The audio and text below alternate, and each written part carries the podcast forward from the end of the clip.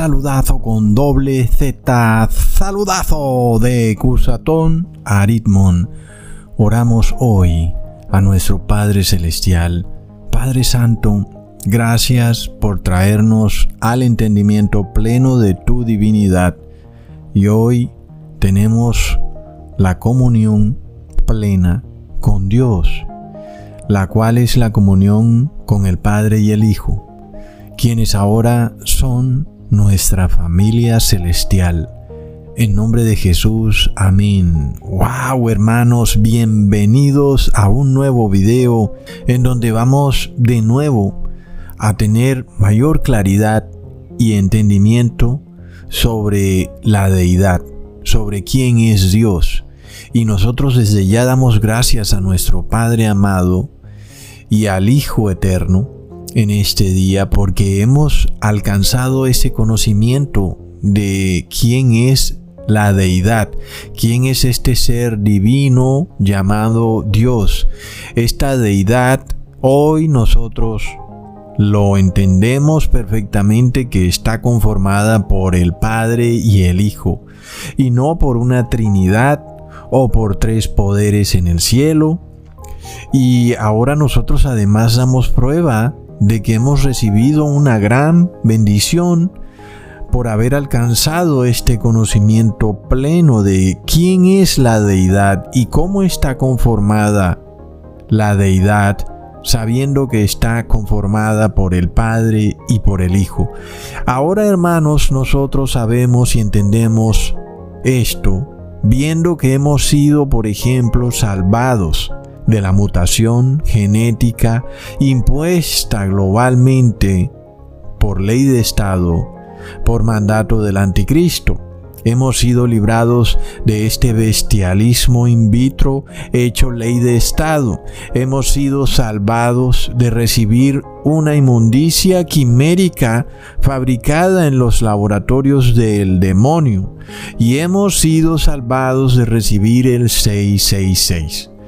Este 666 nosotros hemos comprobado que ha sido impuesto en el mundo a la luz de la palabra. Y no solo eso, hermanos, sino que en los mismos medios masónicos del engaño informativo se encargaron de comunicarlo constantemente. En videos que vimos todos y que además fueron eliminados por YouTube, pero que, bueno hermanos, no podemos olvidar cómo estos periodistas relacionaban claramente el número 666 con la pestilencia. Así que, bueno, es una prueba tremenda, hermanos, que es indudable que el 666 ha sido impuesto en el mundo. Porque lo bueno de esto es que no es algo que simplemente Cusatón haya dicho, ¿Mm? Aunque nosotros lo hemos predicado y lo hemos confirmado a la luz de la palabra de Dios, lo bueno hermanos es que con nuestros propios ojos vimos esto manifestado cuando no solo uno o dos periodistas, sino cientos de periodistas, y no solo de un país o ciudad específicos, sino ubicados alrededor de todo el mundo, los hemos visto hablando todo tipo de idiomas, ruso, árabe, francés, portugués, y a todos les hemos entendido claramente, porque bueno, los números siguen siendo así de simples, es decir, cuando los muestran en una pantalla vemos esos tres números, el 666, y por tanto entendemos así esté en el idioma que sea. Entendemos que hablan del 666 y en algunos idiomas es fácilmente entendible cuando hablan del 666. Por ejemplo, en el portugués, en el francés, en el inglés, en fin. Y en otros idiomas también vimos cómo se nos ponía el número abajo en la noticia y entendíamos perfectamente, aunque no podíamos saber el idioma, pero veíamos el numerito ahí. Cosas que en este video no les puedo mostrar porque sabemos que inmediatamente el video será eliminado. Y en esas noticias periodísticas se relacionaba el 666 con la pestilencia. Y tampoco podemos decir cuál pestilencia porque ya sabemos qué es lo que pasa. Así que no solo no hay duda de que el 666 ha sido impuesto a nivel global, sino que nosotros hemos sido bendecidos, hermanos, del conocimiento de la deidad o de quién es Dios, al conocer perfectamente que Dios es el Padre y es el Hijo. Y por tanto, hemos visto que este conocimiento se ha venido a manifestar en una fuente de gran bendición para nosotros, toda vez que hoy estamos libres del 666. Y por tanto, aún tenemos la posibilidad de ser salvos. ¡Wow, hermanos! Posibilidad de la cual muchos en el mundo ya han sido despojados.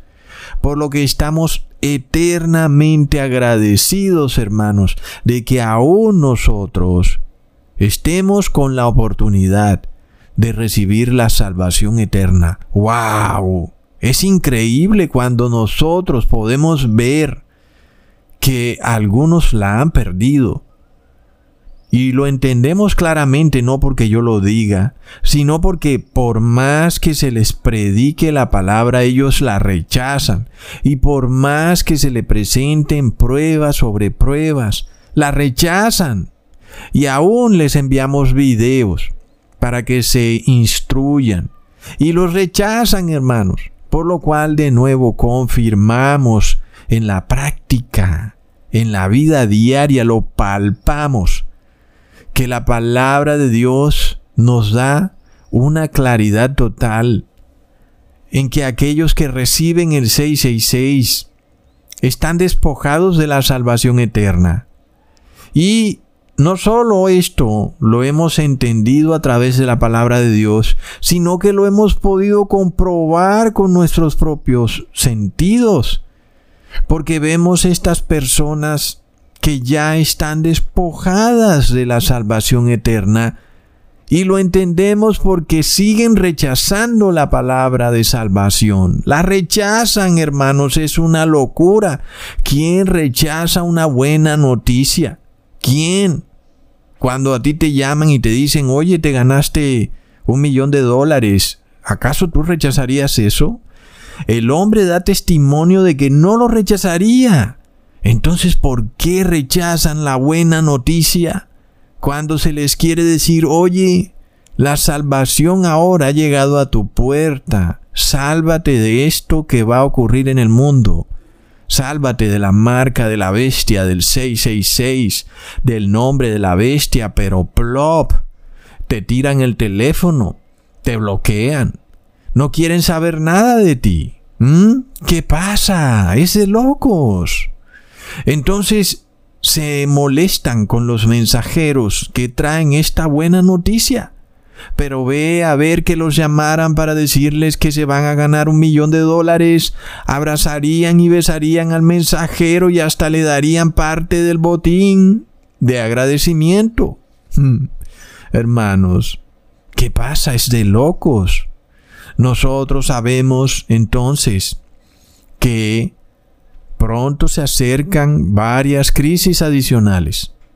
Entre estas, esta crisis en la cual el mundo no quiere aceptar la verdadera deidad, porque el mundo cristiano adora otro Dios, otro Jesús, y adoran una tal Trinidad, algo que no aparece en la Biblia, hermanos, es que tú puedes abrir la Biblia y puedes empezar a leer a ver dónde está la tal Trinidad.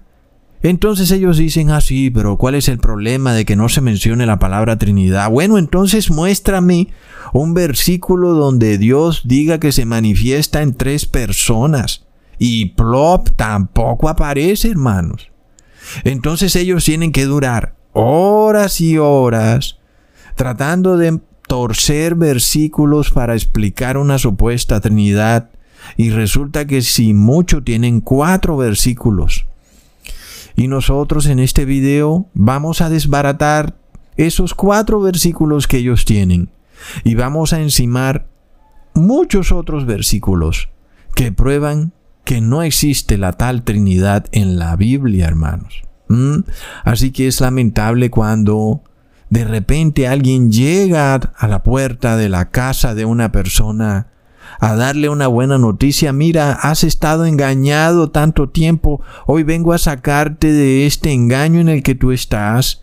Y plop, te tiran la puerta en la cara, hermanos. ¿Mm? Sabemos que no es a nosotros a quienes han rechazado, sino a Jesucristo. Y nosotros no podemos tomar esto a título personal ni molestarnos. Antes debe darnos gran tristeza, hermanos, por aquella persona que de repente ha cambiado a Cristo por Netflix, por videojuegos, por películas de Hollywood. Y lo peor del caso es que gastan incontables horas de su tiempo viendo películas, escuchando música, y luego cuando les presentas un video de una hora donde vienen las buenas noticias, eso para ellos es tremenda tortura, es mucho tiempo. Y luego les muestras un video de 15 minutos, es mucho tiempo.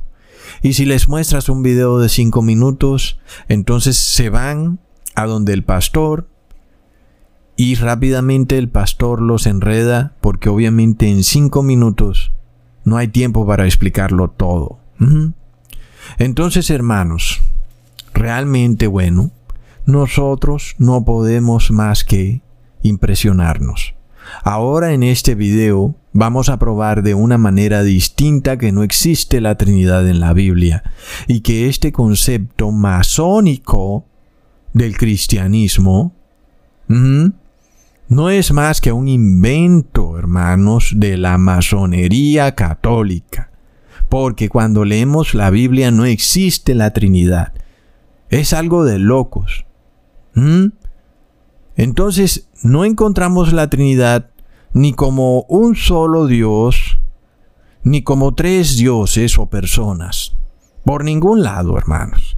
Y no hay un solo versículo que nos muestre a la tal Trinidad. Y entonces uno se pregunta por qué el cristianismo adora a esta deidad trinitaria, si ni siquiera aparece en la Biblia, y no hay respuesta más que por ignorancia bíblica. Como cuando un niño cuenta a tres personas, porque simplemente lee en Mateo 28, versículo 19, por tanto, id y enseñad a todas las naciones, bautizándolos en el nombre del Padre y del Hijo y del Espíritu Santo. Y ya estuvo ahí, son tres. El Padre, el Hijo y el Espíritu Santo, son tres. ¿Acaso somos niños? Y yo diría, sí, somos niños en el conocimiento bíblico. Somos como bebés en cuanto a conocer la palabra de Dios. ¿Mm? Sin embargo, cuando hablamos de cosas mundanas, la cosa es a, otro precio. Porque cuando un hombre y una mujer se casan, forman una sociedad conyugal, una familia. Y sin embargo, nadie dice que esa familia o esa nueva entidad jurídica llamada matrimonio o sociedad conyugal sea otra persona literal que está viva. Nadie lo dice porque entonces ya no somos niños en lo mundano. En lo mundano sí conocemos las leyes, conocemos que cuando un hombre y una mujer se casan forman una nueva persona o sociedad conyugal y que cuando esa persona opera, ya sus ganancias no son solo de una sola persona, sino que son de la sociedad conyugal. Sin embargo, entendemos que no hay otra persona llamada sociedad conyugal, sino que lo llamamos así cuando el hombre y la mujer se unen, forman una sociedad conyugal. Pero cuando hablamos ahora de la unión del Padre y el Hijo formando una familia celestial o Espíritu Santo, entonces ahí ya no lo entendemos y pensamos que hay otro ser un nuevo ser o deidad o Dios llamado Espíritu Santo. Plop. Entonces, hermanos, ¿qué pasa? Es algo de locos. Y el apóstol Pablo nos habló de esto diciendo en Efesios capítulo 5 versículo 31 al 32, Por esto dejará el hombre al padre y a la madre y se unirá a su mujer y serán dos en una carne. Este misterio grande es acerca de Cristo y la iglesia. Por tanto, así como el hombre y la mujer se unen en un solo ser, y esto no quiere decir que ahora se haya creado un nuevo ser, no. Entendemos que es algo metafórico, simbólico, ¿verdad? Y no entendemos que se ha creado un nuevo ser, producto de la unión del hombre y la mujer, no, sino que espiritualmente hablando, el hombre y la mujer han formado una unión en donde la mujer conoce todo lo del hombre y el hombre conoce todo lo de la mujer y entre ellos conocen todo de ellos y nadie más puede saber lo que ellos conocen porque es algo privado entre el hombre y la mujer. Solamente ellos conocen lo de ellos y nadie más puede como meterse en esa unión. Eso es lo que significa esa perfecta unión espiritual entre el hombre y la mujer y no que se ha creado otro ser. Entonces, hermanos, el apóstol Pablo nos está explicando en qué consiste esta unión perfecta que también se forma entre Cristo y la iglesia.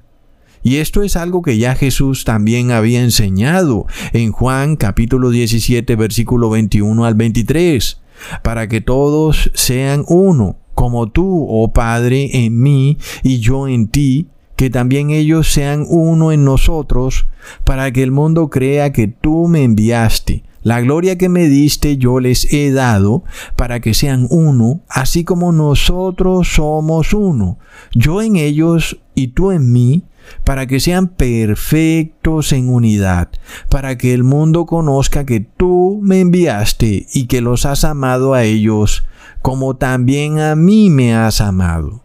Y yo pienso, hermanos, no se puede ser más claro, es decir, la claridad de este pasaje bíblico es impresionante, entendiendo entonces en qué consiste la divinidad o la deidad o quién es Dios. Jesús nos lo está explicando claramente que Él y el Padre son uno y no hay otro ser que se meta en esa relación así como nadie más puede meterse en la relación entre un hombre y una mujer.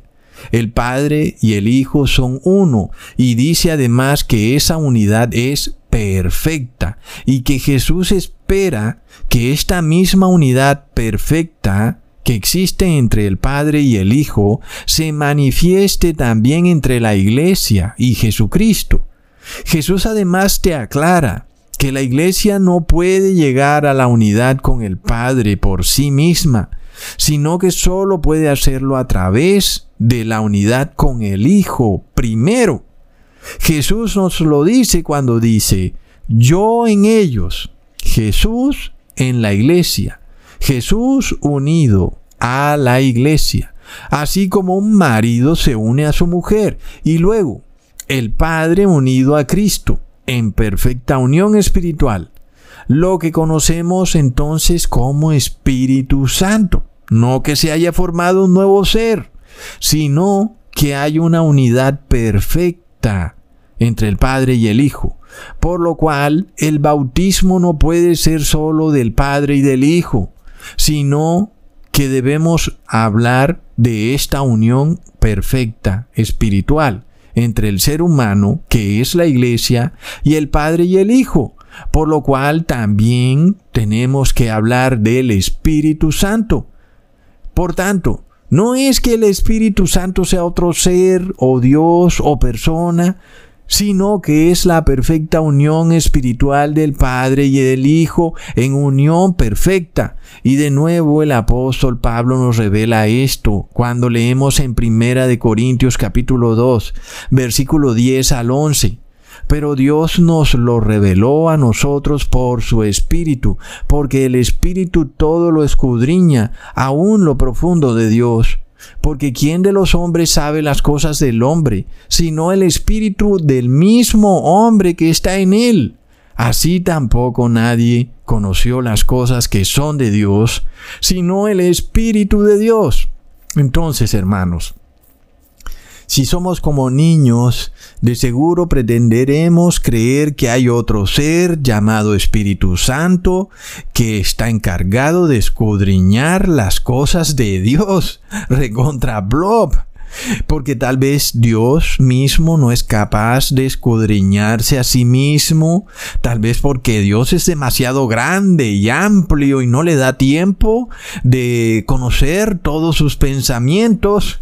Y para tal motivo se necesita de otro Dios llamado Espíritu Santo que tenga esta capacidad especial de saber las cosas de Dios que ni siquiera Dios mismo las conoce porque tal vez son muy profundas, aún lo profundo de Dios, que ni él mismo las conozca, este nuevo ser o este ser llamado Espíritu Santo puede escudriñarlo, recontra Entonces somos niños, somos infantiles en la palabra, hermanos. Y quien lee la Biblia de esta manera, y sale creyendo que hay un ser que anda metido dentro de Dios, escudriñando las cosas de Dios, porque ni siquiera Dios se acuerda de las cosas que piensa. Esa persona es un niño. Hermanos, es como que en un juzgado un juez hable de la propiedad conyugal y entonces algún señor piense que hay una persona que anda por ahí caminando llamada propiedad conyugal. bueno, hermanos, no sé qué más decir, me da mucha gracia esto. ¿Mm? Claro que el adulto sí es muy instruido en cuanto a las leyes mundanas, ¿verdad? No vaya a ser que le quiten una propiedad, por lo cual él entiende perfectamente sobre propiedad conyugal, sociedad conyugal, sabe que no están hablando de otro ser, sino a una nueva sociedad formada entre el marido y la esposa o mujer.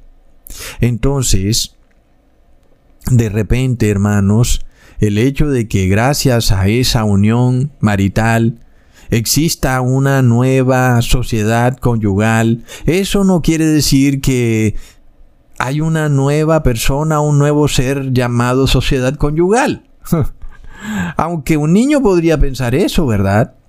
Asimismo, creer que hay un espíritu encargado de conocer a Dios, porque Dios no puede conocerse a sí mismo, eso es infantil. Y el apóstol Pablo nos deja esto claramente explicado, hermanos, cuando hace una analogía muy clara, comparando el espíritu de Dios con el espíritu del hombre, declarando que el espíritu del hombre es el único que sabe las cosas del hombre.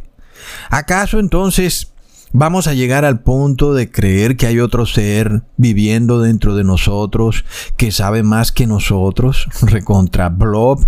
Por supuesto que el apóstol Pablo está refiriéndose a la conciencia que posee cada ser humano o cada hombre, y por tal motivo, cada hombre es el único que conoce sus pensamientos, porque su conciencia es la única que sabe los pensamientos de cada hombre.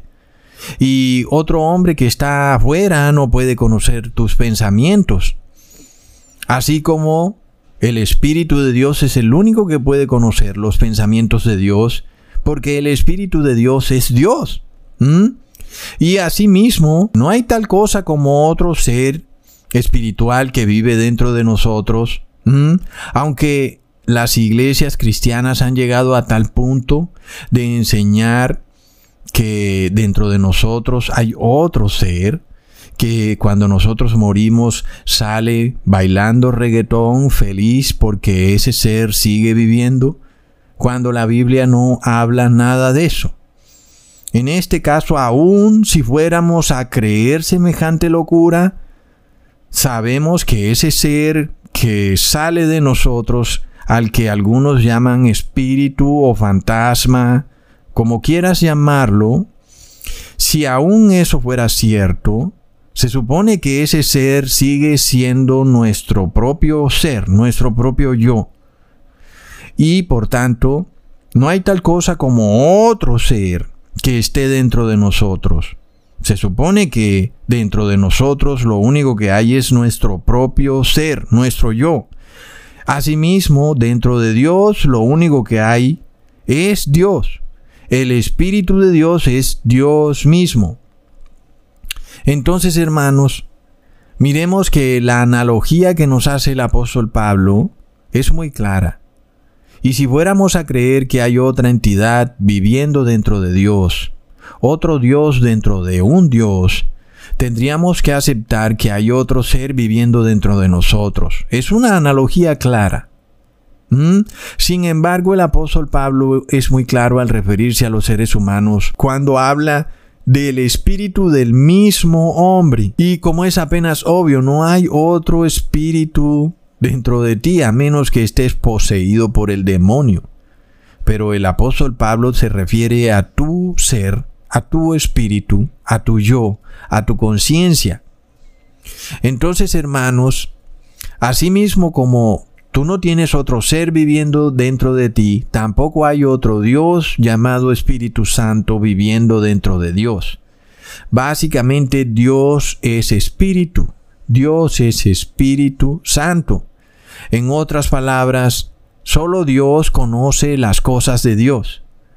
Pero nosotros hoy, hermanos, entendemos que así como un hombre conoce las cosas de sí mismo, cuando se casa con su mujer, también conoce las cosas de su mujer, y solamente él conoce las cosas de su mujer. Asimismo, cuando hablamos de una relación entre el padre y el hijo, solamente el padre conoce las cosas del hijo, y el hijo conoce las cosas del padre.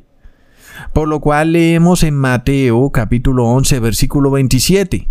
Todas las cosas me son entregadas de mi Padre, y nadie conoció al Hijo sino al Padre, ni al Padre conoció alguno, sino el Hijo, y aquel a quien el Hijo lo quiera revelar. Hermanos, la claridad de las palabras de Jesús son impresionantes. ¿Quién conoce al Padre? La respuesta de Jesús es nadie más que el Hijo. ¿Y quién conoce al Hijo? Nadie más que el Padre. De nuevo volvemos al ejemplo de la esposa y el esposo. ¿Quién conoce las cosas de la esposa? Pues nadie más que el esposo. ¿Y quién conoce las cosas del esposo? Pues nadie más que la esposa. Es decir, que nosotros tenemos una prueba clarísima de la unidad perfecta espiritual entre el Padre y el Hijo en una unión que existe entre un hombre y una mujer. Por lo que vemos que Jesús deja tajantemente cerrada la posibilidad de que otro ser, otra deidad, otro Dios, al que llaman Espíritu Santo, sea parte de esa unidad perfecta espiritual entre el Padre y el Hijo. Jesús lo dejó clarísimo. Nadie más puede entrar en esa unión a menos que el Hijo lo llame a esta unión perfecta y espiritual. Es decir, que las palabras de Jesús dejan por completo anulada la opción de una tercera deidad toda vez que si existiera ese tercer Dios llamado Espíritu Santo, este tercer Dios tendría que ser el más infeliz de todos los dioses, porque estaría por completo excluido de la unidad perfecta espiritual entre el Padre y el Hijo. Hermanos, nosotros tenemos esta muestra clarísima cuando vemos lo que significa la unión matrimonial entre el hombre y la mujer. Y luego, por ejemplo, tienen hijos. Nosotros vemos que los hijos representan la iglesia. El marido representa al padre y la esposa representa al hijo. Entonces, solamente se pueden engendrar hijos cuando existe esta unión entre esposo y esposa, a lo que llamamos familia. Y en esa familia no tiene cabida nadie más que el esposo y la esposa. No puede venir otro esposo y tampoco otra esposa. Solamente el padre y la madre pueden conformar una familia. No hay cabida para nadie más, sino solamente para los hijos. Y esta palabra familia es lo que nosotros llamamos en el cielo Espíritu Santo. Cuando el Padre y el Hijo se unen, forman una unidad perfecta espiritual llamada Espíritu Santo. Cuando un esposo y una esposa se unen, forman una unidad de la sociedad llamada familia. ¿Mm? No es que hablamos de que una familia sea otro ser individual, otro ser humano, no, sino que han formado una unidad perfecta donde no puede entrar otra mujer u otro hombre, no, a menos que sean los hijos, por supuesto. Asimismo, en el cielo hablamos de una familia celestial, del Padre y el Hijo, y ahí solamente pueden entrar hijos, y no puede entrar nadie más, porque entonces hablamos de idolatría, hablamos de adulterio, lo mismo que si aquí en la tierra, en una familia, entrara otra mujer u otro hombre, hablaríamos de adulterio, hermanos. Y nosotros miramos cómo esto se nos explica en Juan capítulo 14, versículo 23. El que me ama, mi palabra guardará, y mi Padre le amará, y vendremos a él y haremos con él morada. ¡Wow, hermanos! Es una tremenda claridad. Uno realmente no puede entender el, porqué de esta confusión trinitaria.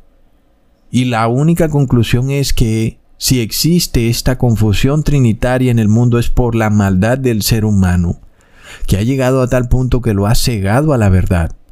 Entonces Jesús nos está revelando que solo podemos ser parte de la familia celestial si obedecemos las palabras de Jesús. Es decir, que si tú obedeces a Jesús, te haces miembro, hijo de esta familia celestial. En este caso, hermanos, recordamos que el demonio era miembro de la familia celestial, pero fue expulsado precisamente porque no guardó la palabra de Jesús. Por lo cual el demonio se inventó esta loca y extraña doctrina trinitaria, en donde hay tres poderes en el cielo, o que hay un tercer Dios, o que un Dios se manifiesta en tres dioses, es de locos. El objetivo es llevar al cristiano a adorar a este tercer Dios y romper el concepto de esta unidad espiritual en donde solamente están el Padre y el Hijo. Y es como si el demonio indujera al ser humano a establecer una familia de dos esposos y una esposa, o de dos esposas y un esposo. Y asimismo en el cielo establecemos una familia celestial de un padre, un hijo y otro ser adicional. Un ser creado por la cristiandad que no existe. Un ser al que se le rinde culto y adoración. Pero en la Biblia jamás encontramos que al Espíritu Santo se le rinda culto y adoración como un ser individual, como un Dios. Hermanos, es de locos. Entonces, en este caso, de nuevo, hermanos, nosotros vemos cómo en la naturaleza esto se nos explica claramente en la familia humana. Y nosotros no vemos una familia, por ejemplo, formada entre un hombre y un animal. La familia se forma entre seres de la misma sustancia, es decir, entre seres humanos o entre animales de la misma especie, la misma sustancia. Asimismo, en la familia celestial, vemos que debe estar conformada por la misma sustancia, es decir, el Padre y el Hijo tienen que tener la misma sustancia, así como aquí en la tierra. Una familia está formada por seres de la misma sustancia. Seres humanos forman una familia. Y si miramos, por ejemplo, a perros, tienen que formar una familia de perros. Leamos en Hebreos capítulo 1 versículo 3. El cual siendo el resplandor de su gloria y la misma imagen de su sustancia, y sustentando todas las cosas con la palabra de su potencia, habiendo hecho la purgación de nuestros pecados por sí mismo, se sentó a la diestra de la majestad en las alturas.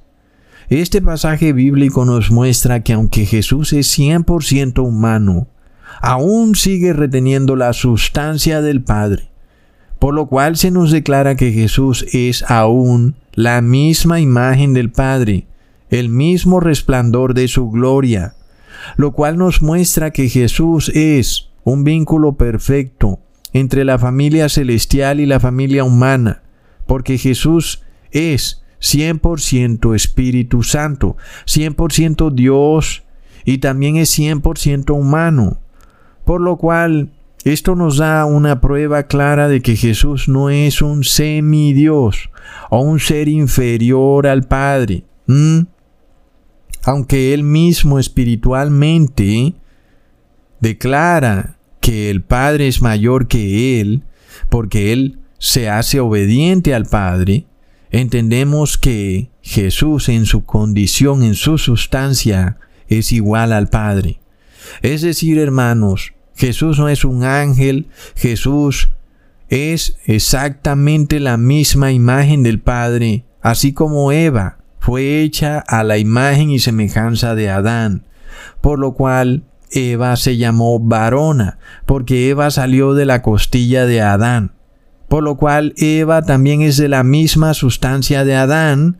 Sin embargo, nosotros vemos que en la palabra se nos declara que el hombre es la cabeza de la mujer. Sin embargo, Eva es de la misma sustancia de Adán. Es lo mismo que vemos entonces entre Jesús y el Padre. Aunque Jesús declara que el Padre es mayor que él, eso no quiere decir que la sustancia de Jesús es inferior a la del Padre, por lo cual vemos que Jesús es Dios, hermanos, porque es hijo de Dios Jesús fue engendrado del Padre, y esto Jesús nos los declara perfectamente cuando leemos en Juan capítulo 16, versículo 28. Salí del Padre y he venido al mundo, otra vez llego al mundo y voy al Padre. Asimismo, cuando nosotros leemos lo que nos dice el profeta Isaías, vemos que Él nos declara que Jesús es la misma sustancia del Padre. Cuando leemos en Isaías capítulo 9 versículo 6, porque niño nos es nacido, hijo nos es dado, y el principado es asentado sobre su hombro, y se llamará el admirable, el consejero, el Dios, el fuerte, el Padre eterno, el príncipe de paz. Así que ahí de nuevo vemos comprobado, hermanos, que jamás se hacen tales aseveraciones en la Biblia de referirse al Espíritu Santo como un tercer Dios, porque primero tendría ese tercer Dios que tener la misma sustancia del Padre y del Hijo. Y ya vemos que esto no se nos muestra por ningún lado, se nos habla del Hijo que el Hijo tiene la misma sustancia del Padre, que el Hijo está en perfecta unión con el Padre. Por esto leemos y entendemos que sólo Jesús conforma con el Padre esa unidad, esa familia celestial que nosotros llamamos Espíritu Santo, y por tanto Jesús es Dios igual que el Padre es Dios porque no hay otra manera. Leamos en Mateo capítulo 1 versículo 23. He aquí una virgen concebirá y dará a luz un hijo y llamarás su nombre Emmanuel, que es, si lo declaras, Dios con nosotros. El apóstol te está dejando bien claro que Jesús es Dios. No creo que haya ningún lugar a duda. Por ejemplo, los testigos de Jehová dicen que Jesús tiene una deidad inferior a la del Padre, como que Jesús es un semidios, y esto es un terrible engaño satánico. Porque esto está clarísimo por el apóstol. Jesús es Dios hecho hombre, el cual ahora se vincula a la familia humana, pero esta condición no lo rebaja a él como un semidios o Dios inferior. Al contrario, lo que busca Jesús es exaltar a la familia humana, a dejar de ser carne pecadora, a ser ahora también o a entrar también en esta unión espiritual perfecta entre el Padre y el Hijo, como ya leímos. Ese es el interés de Jesús, que nosotros entremos en la unidad espiritual perfecta del Padre y el Hijo. Leamos en Juan capítulo 10 versículo 34. Les respondió Jesús, ¿no está escrito en vuestra ley, yo dije, dioses sois? Hermanos, qué tremenda coherencia. Cuando vemos que Jesús desea para la familia humana que ascendamos como dioses, que nos convirtamos ahora en hijos de Dios. ¿Qué significa convertirnos en hijos de Dios, hermanos, sino ser dioses? Entonces, ahora formamos una familia celestial, así como el marido y la mujer no engendran caballos, no engendran perritos, aunque hoy se está llegando a ese punto por supuesto no genéticamente, pero sí de manera espiritual. Hay familias conformadas de marido y esposa y perros, de locos, pero la realidad es que un marido y su mujer deben engendrar hijos de su misma sustancia. Asimismo, la familia celestial, padre e hijo, no quiere hijos de maldad, sino que quiere hijos de luz estos hijos de luz que seremos nosotros, engendrados ahora por esta familia celestial que es el Espíritu Santo. No una tercera entidad, sino la unión del Padre y el Hijo perfecta, que nos engendra como hijos de la luz, ya no como hijos de la carne pecadora, o como diría Jesús, hijos de Belial, sino que ahora somos seres que guardamos la palabra de Jesús. A estos seres Jesús los llama hijos de Dios, porque son engendrados por el Espíritu. Así como un hombre no puede engendrar por sí solo, tampoco una mujer puede engendrar ella sola hijos, sino que se necesita la unión una unión familiar de un hombre y una mujer que luego da frutos, engendra hijos, esos hijos engendrados por la familia. Asimismo, los seres humanos que ahora son hijos de Dios son engendrados por el Espíritu Santo, que es la unión del Padre y el Hijo. ¿Mm? Es impresionante. Entonces, Jesucristo nos da un ejemplo porque Él nos mostró el camino que todo ser humano debe seguir en su propio nacimiento espiritual cuando leemos en Mateo capítulo 1 versículo 20. Y pensando él en esto, he aquí el ángel del Señor se le aparece en sueños diciendo, José, hijo de David, no temas de recibir a María tu mujer, porque lo que en ella es engendrado del Espíritu Santo es. Hermanos, los seres humanos deben morir a la carne pecadora para ahora ser engendrados por la familia celestial, es decir, por el Espíritu Santo, no por un tercer Dios, sino por la unidad perfecta del Padre y del Hijo. Leamos en Juan capítulo 3 versículo 3 al 5. Respondió Jesús y le dijo, De cierto, de cierto te digo que el que no naciere otra vez no puede ver el reino de Dios. Le dice Nicodemo, ¿cómo puede un hombre nacer siendo viejo? ¿Puede entrar otra vez en el vientre de su madre y nacer? Respondió Jesús, de cierto, de cierto te digo que el que no naciere de agua y de espíritu no puede entrar en el reino de Dios.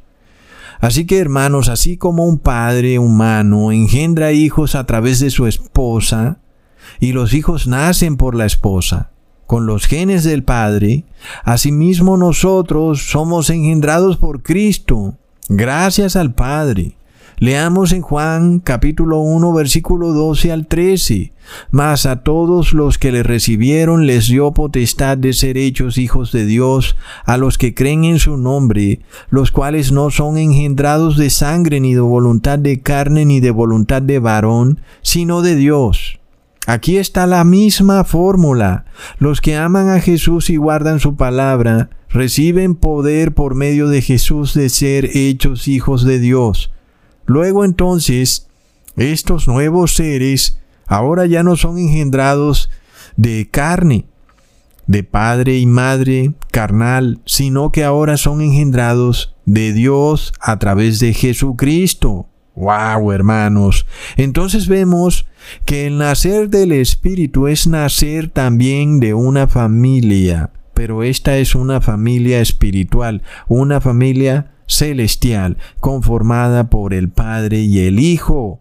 En este caso, hermanos, a esa familia celestial es lo que la palabra llama Espíritu Santo. Y este es el camino a la salvación. Y nosotros, hermanos, vemos la claridad de la palabra. Nosotros no podemos más que impresionarnos que el 99% del mundo cristiano ande enseguecido con esta doctrina antibíblica llamada Trinidad cuando vemos una y otra vez al Padre y al Hijo unidos perfectamente espiritualmente con el ánimo de redimir la condición pecadora del ser humano para convertirlo nuevamente en hijos de Dios como fueron hechos al inicio de la creación.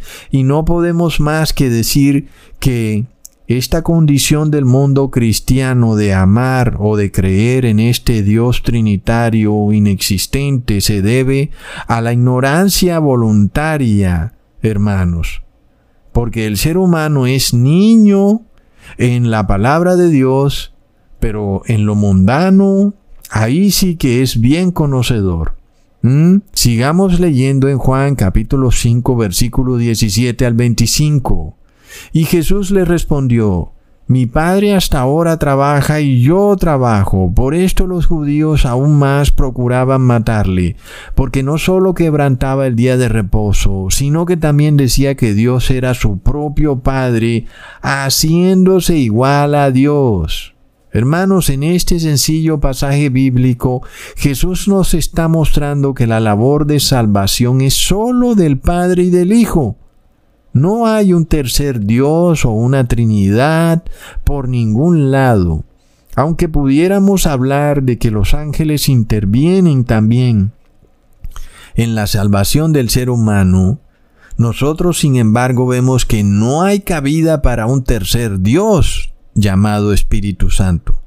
Jesús lo deja bien claro que solo el Padre y el Hijo trabajan, pero además esta frase da a entender que Jesús está al mismo nivel del Padre, por lo cual de nuevo también los judíos lo entendieron y por eso querían matarlo porque mm, erróneamente pensaban que Jesús estaba blasfemando porque por supuesto siendo Jesús un ser humano, ¿cómo es que decía que era hijo de Dios si Dios es espíritu?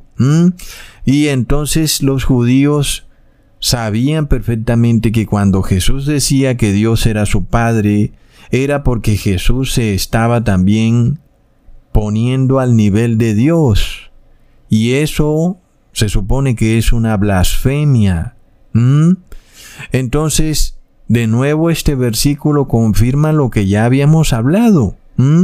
Una familia humana no puede ser conformada por seres de distinta especie, un hombre con un caballo o con una yegua, no. Deben tener la misma sustancia. Asimismo, la familia celestial del Padre y el Hijo deben tener la misma sustancia y esa sustancia es Espíritu Santo. ¿Mm? De nuevo nosotros vemos que no aparece esta tercera deidad. Si Jesús es hijo de Dios, nosotros lo podemos adorar porque Jesús es igual a Dios y por eso no hay politeísmo de ninguna manera. Tal vez si Jesús fuera un ángel, entonces sí podría haber politeísmo, porque Jesús entonces es un semidios, un Dios inferior al Padre, y por tanto ahí sí habría politeísmo. El hecho de que Jesús se haya hecho obediente en todo al Padre, inclusive declarando al Padre como el único Dios verdadero, como leemos en Juan capítulo 17 versículo 3, y esta es la vida eterna, que te conozcan a ti el único Dios verdadero y a Jesucristo a quien has enviado. Eso que Jesús dijo que Dios es el único Dios verdadero, para nada está de alguna manera denigrando la deidad de Jesús, ni haciendo quedar a Jesús como un Dios inferior. Para nada, hermanos. Al contrario, Jesús nos está declarando que la vida eterna está solamente a través del conocimiento del Padre y del Hijo. No solo Jesús nos está mostrando que no existe por ningún lado la Trinidad, sino que también nos dice que la vida eterna no se consigue a través de la Trinidad, sino que se consigue a través del conocimiento del Padre y el Hijo. Pero además, cuando Jesús declara que el Padre es el único Dios verdadero, pues también Él mismo se está declarando como único Dios verdadero. Hermanos, porque ya vimos que hay una perfecta unión espiritual entre Él y el Padre. Como leemos en Juan capítulo 10 versículo 30, yo y el Padre uno somos. Entonces cuando Jesús dice que Dios o su Padre es el único Dios verdadero, él se está también poniendo ese título como único Dios verdadero, porque hay una unidad perfecta espiritual entre el Padre y el Hijo, hermanos. Entendemos. Por lo cual leemos en Hebreos capítulo 1 versículo 6, y otra vez cuando introduce al primogénito en la redondez de la tierra, diciendo, adórenlo todos los ángeles de Dios. La declaración por parte del Padre es para el Hijo que todos los ángeles lo adoren. Y esto no es una imposición arbitraria, sino que es un regalo del Padre a todos los seres, porque a través de Jesús todos los seres son exaltados a ser parte de la familia celestial. Son todos los seres creados llamados ahora a entrar en esta unidad del Padre y el Hijo. Así que antes de esto ser como una especie de esclavitud, como dicen los ateos, de que Dios nos esclaviza y que bla, bla, bla, al contrario, nosotros somos liberados de nuestras limitaciones humanas, somos liberados de la carne pecadora para hacer parte de la sustancia del Padre y el Hijo, como ya he explicado una familia está conformada por seres de la misma sustancia, lo cual quiere decir que nos hacemos parte de la sustancia del Espíritu Santo. Por esto entonces debemos recibir este Espíritu Santo para hacernos parte de la familia celestial, porque una familia no puede conformarse con seres de diferente sustancia. En este caso la sustancia es el Espíritu Santo y ya he explicado que esta sustancia llamada Espíritu Santo es la unión perfecta del Padre y del Hijo. Por esto el apóstol Juan fue regañado por el ángel cuando se le ocurrió la loca idea de adorarlo Leamos en Apocalipsis capítulo 19 versículo 10, Yo me postré a sus pies para adorarle, y él me dijo, Mira, no lo hagas, yo soy consiervo tuyo, y de tus hermanos que retienen el testimonio de Jesús. Adora a Dios, porque el testimonio de Jesús es el espíritu de la profecía. Nosotros miramos el error del apóstol Juan desde otra óptica ahora. Cuando el apóstol Juan adora a un ángel, está metiendo ese ángel en la familia celestial, dentro del Padre y el Hijo. Eso es como si metiéramos a otro esposo en una familia humana, un esposo y su esposa y metiéramos a otro esposo. Eso es un adulterio. En los términos espirituales lo llamamos idolatría, aunque la Biblia lo muestra también como adulterio. Porque ahora vamos adentrándonos más en la profundidad de estos conceptos. Cuando hay idolatría a otro ser, en el caso de estos cristianos que adoran a este tercer Dios trinitario llamado Espíritu Santo, es como si metieran a otra mujer en una familia conformada por el hombre y la mujer y ahora introdujeran a la fuerza a otra mujer. ¿Mm? Es algo totalmente torcido. Vemos, hermanos, entonces nosotros miramos que estas cosas tienen mucha lógica, no es algo como que el ser humano no puede entender. Nosotros podemos adorar al Padre y al Hijo porque ambos tienen una unidad espiritual perfecta. Por esto los veinticuatro ancianos se postran no solo ante el que está sentado en el trono, sino también ante el Cordero, Leamos en Apocalipsis 5, versículo 13. Y oía toda criatura que está en el cielo y sobre la tierra, y debajo de la tierra, y que está sobre el mar, y sobre todas las cosas que están en él, diciendo, al que está sentado en el trono y al cordero, sea la alabanza, honra, gloria y potencia para siempre jamás. Entonces todos los seres creados, todas las criaturas, sean terrenales o celestiales, todos adoran al Padre y al Hijo. Y de nuevo preguntamos, ¿dónde quedó el tercer Dios trinitario llamado Espíritu Santo? Pues no aparece por ningún lado. Y esto soluciona la duda al inicio de la creación, cuando Dios declara en Génesis capítulo 1 versículo 26, Entonces dijo Dios, Hagamos al hombre a nuestra imagen, conforme a nuestra semejanza, y señoré en los peces del mar y en las aves de los cielos, en las bestias, en toda la tierra y en todo animal que se arrastra sobre la tierra.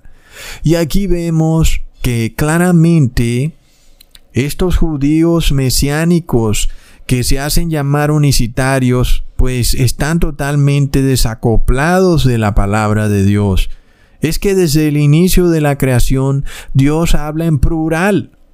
Y entonces, por otro lado, también el concepto de que Dios es una Trinidad, pues también queda derrumbado porque vemos que no tienen que ser tres, también pueden ser dos.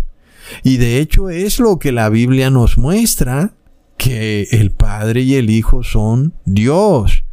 Ellos crearon al ser humano a su imagen y semejanza, es decir, con su misma sustancia, pero desafortunadamente el ser humano cayó de esa gracia de ser imagen y semejanza de Dios, porque pecó, transformando esa sustancia de Espíritu Santo a carne pecadora, y entonces se presentó esta separación. La familia celestial quedó separada, dividida.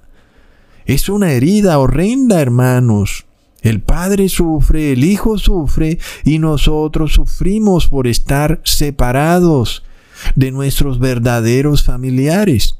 Y de nuevo entonces nosotros vemos que queda totalmente probado este interés del Padre y del Hijo de hacer al ser humano partícipe de la familia celestial, pero no como un mandato, como una imposición, como una orden, hermanos, porque eso no es una familia, sino como algo deseable. Deseamos adorar al Hijo y al Padre, porque somos liberados liberados de la muerte, de la carne pecadora y redimidos a la vida, porque ahora somos partícipes de la familia celestial o del Espíritu Santo. Por esto los veinticuatro ancianos entregan sus coronas, simbolizando que están entregando sus vidas, porque no hay otra manera de vivir, sino en la comunión del Padre y el Hijo porque de resto, lo contrario a eso es la muerte. Por supuesto, no queda otro camino que escoger la vida, y la vida está en el Hijo. Pero además de todo, una vez finalizada y purgada esta tierra de todo pecado, una vez creado un cielo nuevo y una tierra nueva, pues no aparece la Trinidad triunfante y sí, tal vez derrotada porque no aparece por ningún lado, hermanos. De hecho, no queda rastro de la Trinidad por ninguna parte. Leamos en Apocalipsis capítulo 21 versículo 22 al 23. Y no vi en ella templo, porque el Señor Dios Todopoderoso es el templo de ella y el Cordero. Y el Espíritu Santo no, hermanos.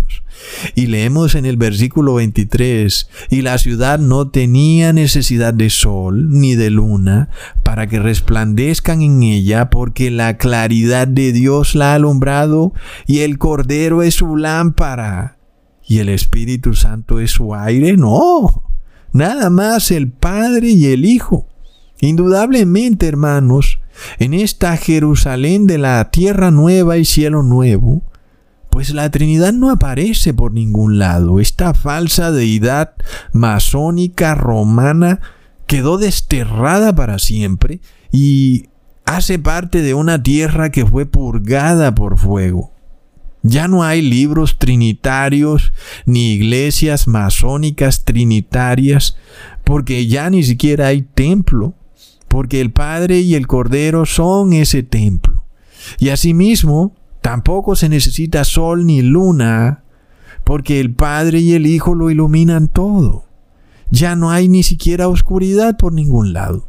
Así que nosotros miramos hoy con tremenda tristeza la terquedad de los seres humanos al tener una verdad tan clara, contundente, que se explaya en toda la palabra, que además es una promesa emocionante y sin embargo Miramos en la tierra a los seres humanos y son pocos los que están dispuestos a ser bendecidos con tremenda verdad.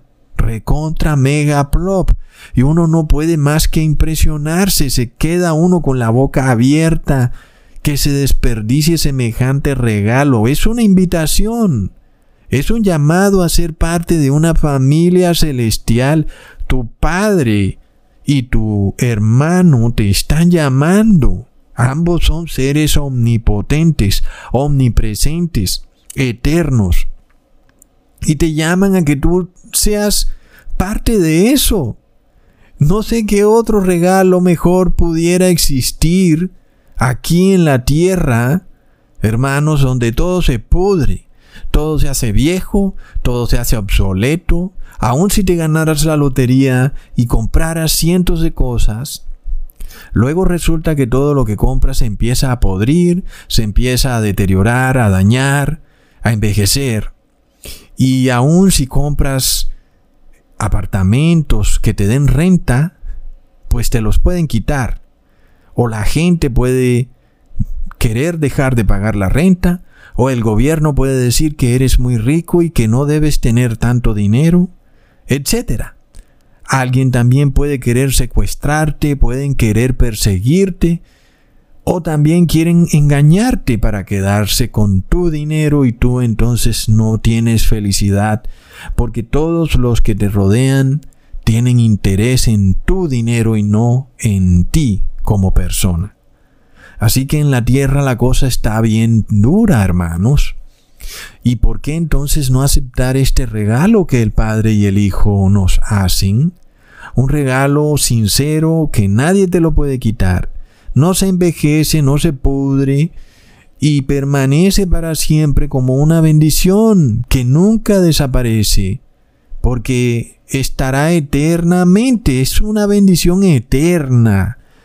Es que serás hijo de esta familia celestial para siempre entrarás en una perfecta unión con el Padre y el Hijo, vivirás eternamente en una nueva tierra y un nuevo cielo. Y si tú no quieres eso, ¿por qué, hermanos? ¿Por qué? Nadie puede entenderlo. Pero algún día todas estas cosas van a ser reveladas. Hasta pronto, hermanos.